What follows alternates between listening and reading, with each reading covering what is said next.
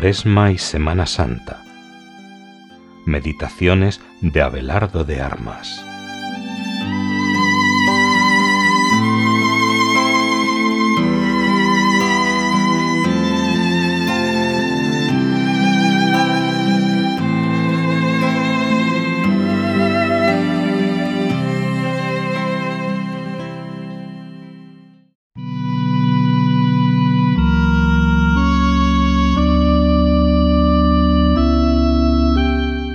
De la quinta semana de Cuaresma.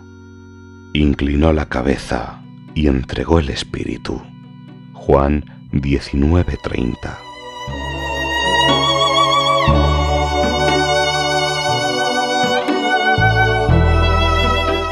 Mamá, preguntó aquella niña agonizante, ¿hacia dónde inclinó Jesús la cabeza al morir?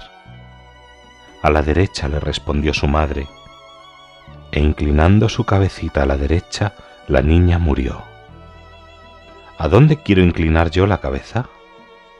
Al lado que la inclinó él, al lado de la humanidad, de la pobreza, de la obediencia, del desaparecer, del olvido y desprecio de mí mismo.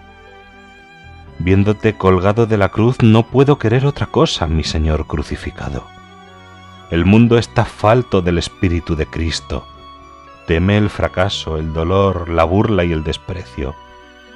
Hay que quitarle ese miedo mostrando el gozo de la cruz, porque donde hay cruz hay resurrección. Es necesario prender en cuantos nos rodean sed de santidad, palabra fuerte pero sabrosa. Puede alcanzarse si nos entregamos a la Virgen ella nos hará entender que nadie ha gozado más en el mundo que los santos. Gozar en todo a Dios, buscar solo su gloria, vivir unido con Jesús hasta ser una sola cosa.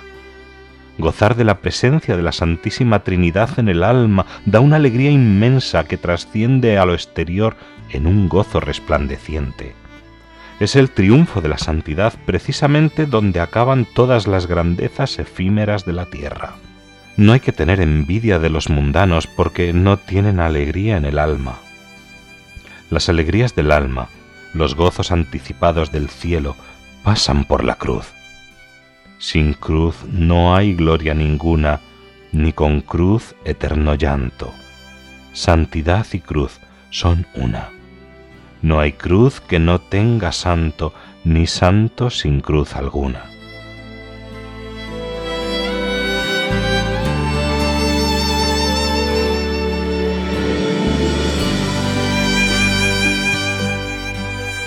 Hay que pensar más en el cielo y hay que hablar más del cielo. No se habla del cielo porque estamos muy engolfados en las cosas de la tierra. Ayúdanos, Madre, para tener alegría espiritual. Haznos almas que orando descubran el gozo de la resurrección que pasa por la cruz.